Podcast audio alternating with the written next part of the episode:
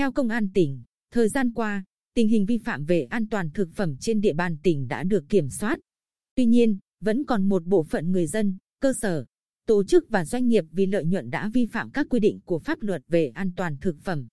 Một trong những sai phạm chủ yếu của các cơ sở sản xuất kinh doanh thực phẩm trên địa bàn tỉnh trong dịp Tết Nguyên đán Tân Sửu 2021 là không có giấy chứng nhận đủ điều kiện an toàn thực phẩm và điều kiện vệ sinh trong quá trình sản xuất. Đây cũng chính là nguyên nhân mà cơ sở sản xuất mực tầm mực khô xé sợi TH ở huyện Tuy Phước đã bị đội phòng chống tội phạm về môi trường trong lĩnh vực y tế, an toàn thực phẩm và các lĩnh vực khác. Phòng Cảnh sát Môi trường Công an tỉnh ra quyết định xử phạt hành chính 19,5 triệu đồng trong dịp Tết vừa qua. Ông Nguyễn Văn Quang, chủ cơ sở chia sẻ. Vì chú trọng đến việc tiêu thụ sản phẩm nên tôi quên mất giấy chứng nhận đã hết hạn cũng như thường xuyên đôn đốc nhân viên tuân thủ quy định đội mũ và khẩu trang trong suốt quá trình chế biến. Mức phạt khá cao và nghiêm. Nhưng đây là bài học để cơ sở tôi cẩn thận hơn trong việc giữ gìn uy tín thương hiệu của mình. Hiện toàn tỉnh có khoảng 4.000 cơ sở sản xuất, kinh doanh thực phẩm, đa phần hoạt động với quy mô gia đình, nhỏ lẻ, tập trung chủ yếu tại trung tâm thành phố, thị xã và các thị trấn. Vậy nên, việc chủ động nắm tình hình, chú trọng công tác trinh sát, tổ chức hướng dẫn, nhắc nhở các cơ sở sản xuất, kinh doanh dịch vụ ăn uống. Thực phẩm thực hiện đúng các quy định của pháp luật về vệ sinh an toàn thực phẩm đã được lực lượng chức năng triển khai thường xuyên theo từng chủ đề phù hợp. Đơn cử,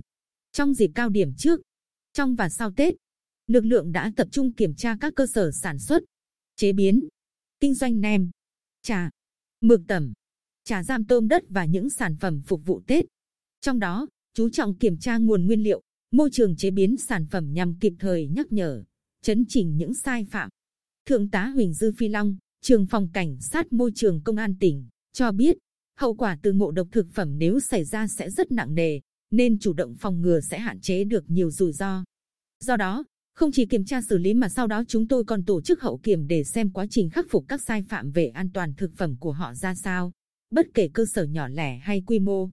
Được biết, trong đợt cao điểm tấn công, chấn áp tội phạm trước, trong và sau Tết Tân Sửu 2021, Phòng Cảnh sát Môi trường Công an tỉnh đã phát hiện và xử lý hành chính 4 vụ, xử phạt 80 triệu đồng.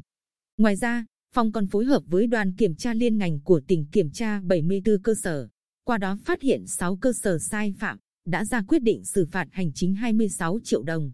Để giảm thiểu vi phạm pháp luật về môi trường nói chung và an toàn thực phẩm nói riêng, thời gian tới, bên cạnh tăng cường kiểm tra xử lý nghiêm các vi phạm,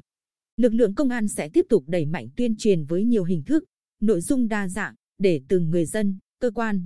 doanh nghiệp nắm bắt tuân thủ các quy định của pháp luật. Bởi theo Thượng tá Long, thực phẩm bẩn không rõ nguồn gốc thường có nguy cơ cao lây lan dịch bệnh, tiềm ẩn nhiều nguy hại tới sức khỏe người tiêu dùng. Vậy nên,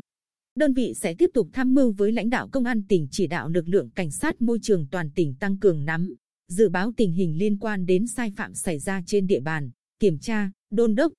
xử lý kịp thời các vụ việc vi phạm pháp luật về môi trường nói chung và an toàn thực phẩm nói riêng đúng quy định của pháp luật, không để xảy ra điểm nóng, ảnh hưởng đến tình hình an ninh trật tự tại địa phương. Tuy nhiên, bên cạnh sự vào cuộc tích cực của các lực lượng chức năng thì ý thức bảo vệ thực phẩm an toàn của người dân, người kinh doanh buôn bán thực phẩm mới là yếu tố quyết định, góp phần xây dựng môi trường sống an toàn lành mạnh.